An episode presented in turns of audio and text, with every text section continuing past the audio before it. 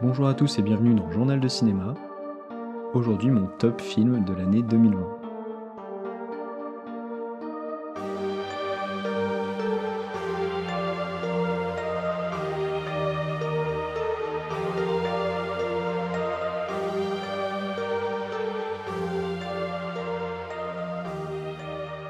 Mes meilleurs voeux pour cette année 2021 que j'espère meilleure que la précédente. Le podcast revient après presque un mois de pause avec un épisode un peu spécial, mon top 10 des meilleurs films de l'année 2020. Après des fêtes de fin d'année assez chargées et un déménagement à Paris, je vais essayer de récupérer le rythme normal de diffusion des épisodes. Alors petit préambule en amont de ce top, évidemment 2020 ça a été une année qui a été très complexe avec beaucoup de sorties repoussées, des films parfois à l'affiche que quelques semaines voire quelques jours donc un choix assez restreint et une vraie difficulté à voir tout ce qu'on aurait aimé voir en tant que cinéphile. J'ai réussi tout de même à regarder près de 32 films et j'en ai sélectionné 10 pour concocter ce top. 2020 ça aurait été une année aussi à mon sens assez décevante côté cinéma avec notamment des films qui n'ont pas pu faire leur trou en stop comme Manque de David Fincher, Tenet de Christopher Nolan ou encore Adieu les cons d'Albert Dupontel qui étaient tous des films très attendus mais qui selon moi ont pas vraiment répondu à la hauteur des attentes. Et il y a eu aussi quelques plébiscites critiques et publics que j'ai pas trop compris, comme Drunk ou Les 7 de Chicago, qui pour moi sont des films qui sont assez anecdotiques. Et en fait, pour être tout à fait sincère, je pense que les films de la place à peu près 7 à 10 de ce top n'auraient pas pu faire leur entrée dans un top de l'année d'une année normale. De même, le top est très américain et français, car c'était les films les plus simples à voir pour moi et mon cinéma de province ou bien les films les plus représentés sur les plateformes type Netflix et Prime Video. Pour autant, ce sont 10 films que j'ai vraiment appréciés et qui méritaient donc que je m'attarde une dernière fois dessus. Le numéro 1 n'a d'ailleurs pas eu droit à son épisode dédié, je vais donc pouvoir l'évoquer plus en détail avec vous, et forcément avec grand plaisir puisque c'est mon film de l'année. À la dixième place de ce top, on retrouve Onward, ou En avant, un des deux films Pixar sortis cette année, le 4 mars 2020, un film de Dan Scanlon où on suit deux frères qui partent à la recherche de la magie perdue de leur univers imaginaire qui leur permettra de ramener leur père à la vie pour quelques heures. Alors je vais être assez bref sur ce film parce que c'est un bon Pixar, c'est un film sympathique, mais clairement c'est un film qui n'aurait pas fait du coup sa place dans ce top une année normale. C'est un film qui est très sympathique, qui se suit, qui a des faux entre guillemets de juste un Disney par moment, mais qui, évidemment, par sa thématique, par sa manière d'aborder quand même des émotions assez fortes, des thèmes assez durs comme le deuil, eh bien c'est un film qui arrive à toucher le spectateur, qui se révèle très émouvant, notamment sur sa fin, et qui aborde du coup cette thématique du deuil d'une manière assez originale et quand même plutôt osée, je trouve, hein, cette espèce de demi-père où on a que les jambes qui se trimballent à droite à gauche, qui arrêtent pas de se cogner, c'est quand même un élément burlesque assez étonnant. Donc je vais pas faire trop longtemps sur ce film, c'est un bon Pixar, loin d'être un inoubliable de la franchise, un film principalement destiné aux familles évidemment, et un immanquable si vous êtes un fan du studio Pixar. Mais dans ce cas-là, je pense que vous l'avez déjà vu. À la 9 place, on change totalement de registre avec un film que je n'aurais jamais cru mettre à cette place après avoir vu sa bande-annonce, c'est Tout simplement noir de Jean-Pascal Zadi, sorti le 8 juillet 2020 avec Jean-Pascal Zadi lui-même, Caroline Anglade, Fari et une flopée de guests et de caméos. L'histoire c'est celle de JP qui un jour décide d'organiser une grande marche d'hommes noirs dans Paris pour protester contre la sous-représentation des noirs dans la société et dans les médias français et il va donc essayer de convaincre des personnalités de le rejoindre dans sa démarche. Alors pourquoi j'ai mis ce film à la 9 place? C'est tout simplement parce que en plus d'être un film qui m'a beaucoup fait rire, c'est un film que j'ai trouvé beaucoup plus intelligent et bien plus fin que ce qu'il pourrait laisser croire sur la thématique du racisme mais également de la lutte contre le racisme. Et je trouve que Jean-Pascal Zadi a vraiment réussi à montrer toutes les facettes justement de cette lutte, avec parfois ses paradoxes, ses contradictions, la difficulté d'être rassembleur, de réussir à réunir tout le monde sous la même bannière. Évidemment, en ce sens, le personnage de Jean-Pascal Zadi dans le film est très réussi, parce que c'est évidemment un pur opportuniste qui n'a absolument rien compris au combat qu'il cherche à défendre et qu'il cherche à mettre en lumière, et qui va donc, à travers toutes ces péripéties et toutes ces rencontres avec beaucoup d'acteurs très connus et de personnalités du showbiz français, eh bien il va réussir à montrer aux spectateurs toutes les facettes de ce que c'est qu'être noir, de l'identité noire, évidemment avec beaucoup de dérision, de recul, et avec pas mal d'idées vraiment très intéressantes et intelligentes. Donc évidemment, c'est pas un très grand film, mais c'est vraiment une très bonne comédie. Et pour moi, tout simplement Noir, ça a été une des bonnes surprises de cette année 2020.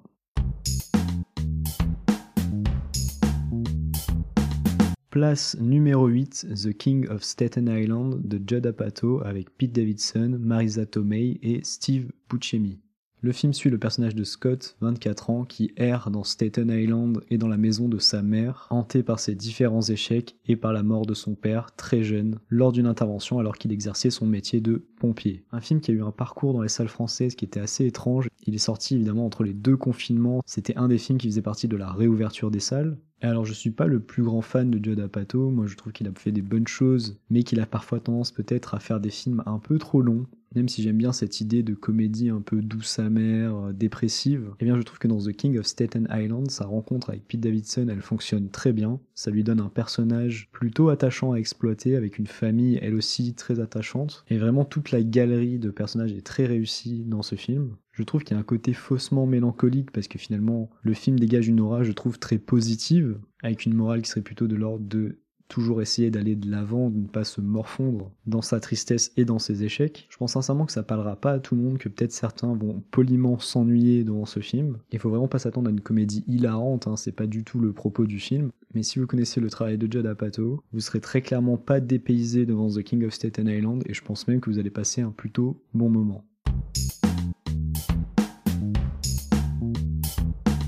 À la septième place, une autre grosse surprise pour moi de l'année 2020, un film sorti le 1er janvier, c'est Play de Anthony Marciano avec Max Boublil, Alice Issaz et Malik Zidi.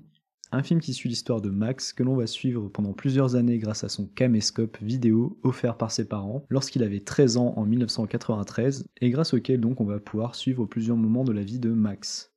Et là, comme les films évoqués précédemment, on n'est très clairement pas sur un film qui pouvait prétendre faire partie des films de l'année ou quoi que ce soit, mais un film très sympathique, un film qui m'a plutôt ému, qui m'a plutôt touché, et qui a une utilisation de ce qu'on peut appeler le found footage plutôt original. Alors évidemment, c'est un film qui réinvente rien non plus. On a entre guillemets une quête initiatique et une histoire d'amour qui est assez classique. Et c'est un film, je pense, qui joue beaucoup sur la fibre nostalgique et générationnelle. On a une bande son qui est assez solide, on a des événements, des événements qu'on a tous vécus, des tranches de vie qui nous parlent.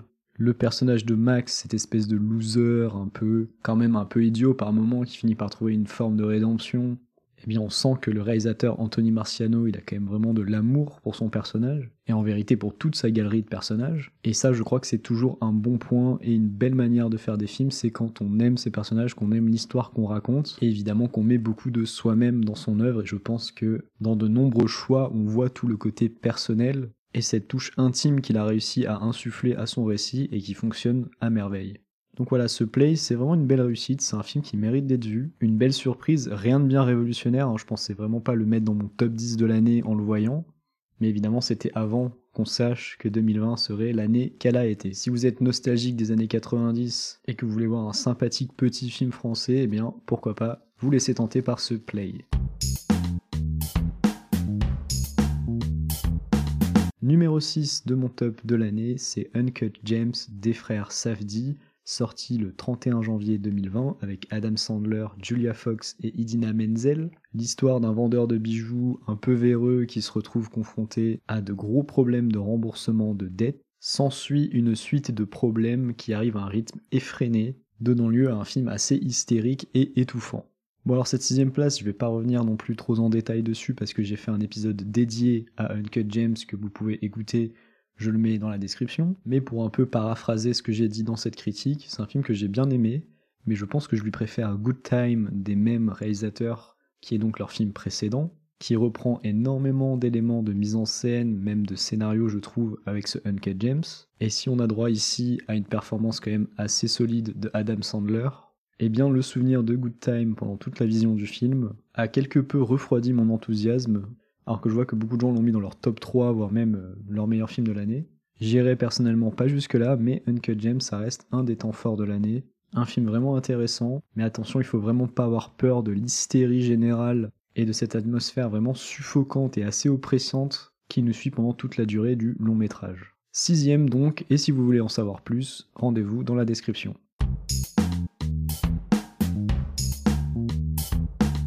À la cinquième place, là encore un film que j'aurais jamais imaginé mettre aussi haut, c'est Invisible Man de Lace Wannell avec Elizabeth Moss en haut de l'affiche. Un film qui nous raconte l'histoire de Cecilia qui, en couple avec un brillant et riche scientifique, va le quitter suite à un comportement violent et abusif, mais alors que suite à son départ il semble s'être suicidé, elle a l'impression qu'il est toujours en train de la persécuter comme s'il était devenu invisible. Un film que j'ai déjà abordé assez longuement dans les carnets d'octobre 2020, et qui a été vraiment une très bonne surprise, un film de genre que j'attendais pas aussi haut. J'ai vraiment été assez bluffé par la manière dont ils ont essayé de réinventer ce mythe de l'homme invisible, avec notamment une première partie vraiment angoissante de par son aspect très suggestif, où Lee Swanell arrive à faire monter la pression finalement à partir de pas grand chose. D'autant qu'avoir réussi à placer cette histoire et ce concept d'homme invisible dans le contexte MeToo, et évidemment cette thématique très concrète des violences faites aux femmes, et du harcèlement, eh bien ça donne encore plus de corps à l'angoisse et à la réussite de la peur que suscite le film. Évidemment un grand chapeau à Elizabeth Moss qui arrive à tenir le film quasiment à bout de bras.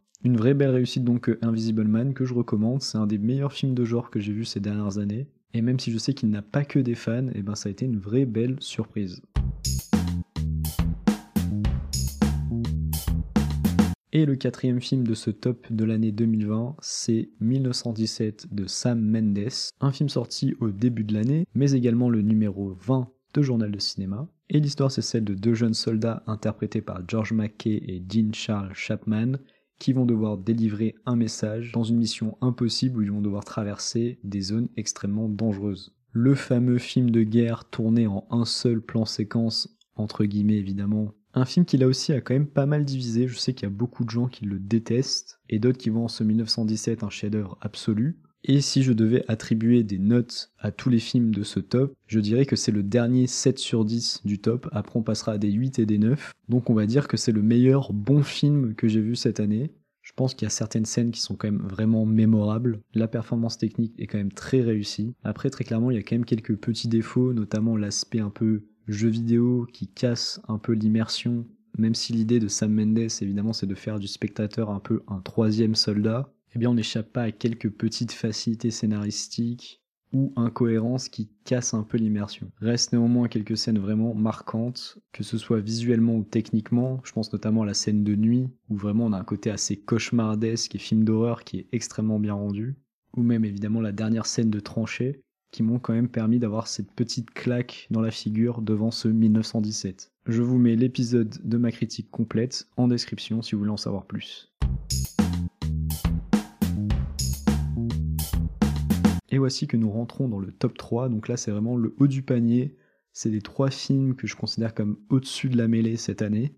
Et en troisième position, j'ai décidé de mettre Je veux juste en finir de Charlie Kaufman avec Jesse Buckley et Jesse Plemons ou encore Tony Collette et David Tulis. Un film que j'ai critiqué dans un épisode spécial que je mettrai aussi dans la description et qui a donc eu une longue critique. L'histoire c'est celle d'un jeune couple qui traverse une longue route enneigée pour rendre visite aux parents de monsieur et sur la route, madame va elle commencer à faire part de ses doutes sur cette histoire d'amour et même plus généralement sur la vie qu'elle mène. C'est un film qui est quand même très particulier, je pense qu'il parlera pas à tout le monde. Il a un côté très labyrinthique et onirique qui brouille sans cesse les pistes et qui perd le spectateur dans ses dédales de visions et de séquences parfois étranges, parfois même carrément énigmatiques. On a quand même un film qui s'ouvre quasiment sur une scène très très très longue de plusieurs dizaines de minutes, dont on sait pas trop où il nous emmène, dont on sait pas trop où il va déboucher, mais qui a quand même vraiment un caractère assez hypnotisant. Et c'est en fait un peu mon avis sur ce film, c'est qu'il a vraiment ce côté un peu hypnotique. À la première vision, évidemment, on comprendra pas tout.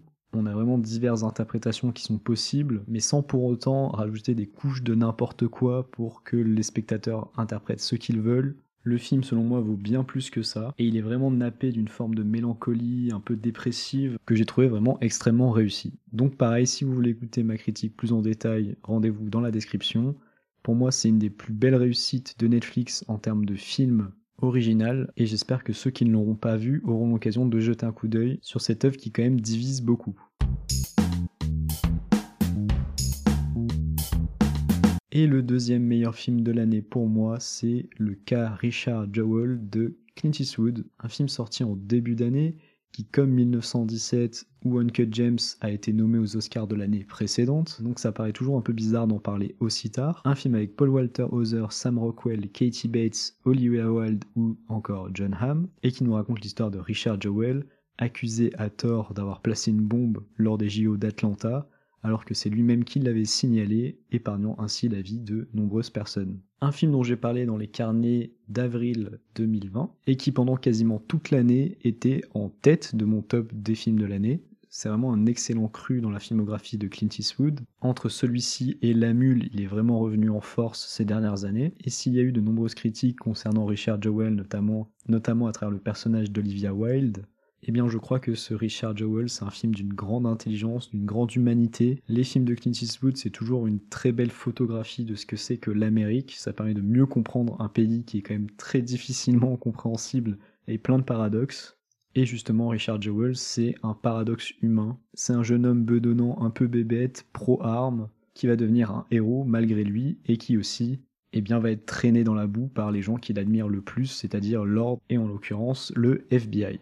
C'est un film qui est extrêmement bien interprété, bien mis en scène, très bien écrit, et c'est vraiment une leçon d'humilité de voir que Clint Eastwood, à son âge, peut encore réaliser de telles œuvres. Donc très honnêtement, si vous l'avez loupé, le cas Richard Jewell, ou juste Richard Jewell en anglais, et c'est beaucoup plus pertinent comme titre, eh bien c'est un film que je vous recommande chaudement. Je regrette même de ne pas en avoir fait un épisode dédié, parce que plus il a vieilli et mûri dans mon cerveau, et plus je l'apprécie. Je vous mets quand même le lien des carnets où je l'ai évoqué dans la description.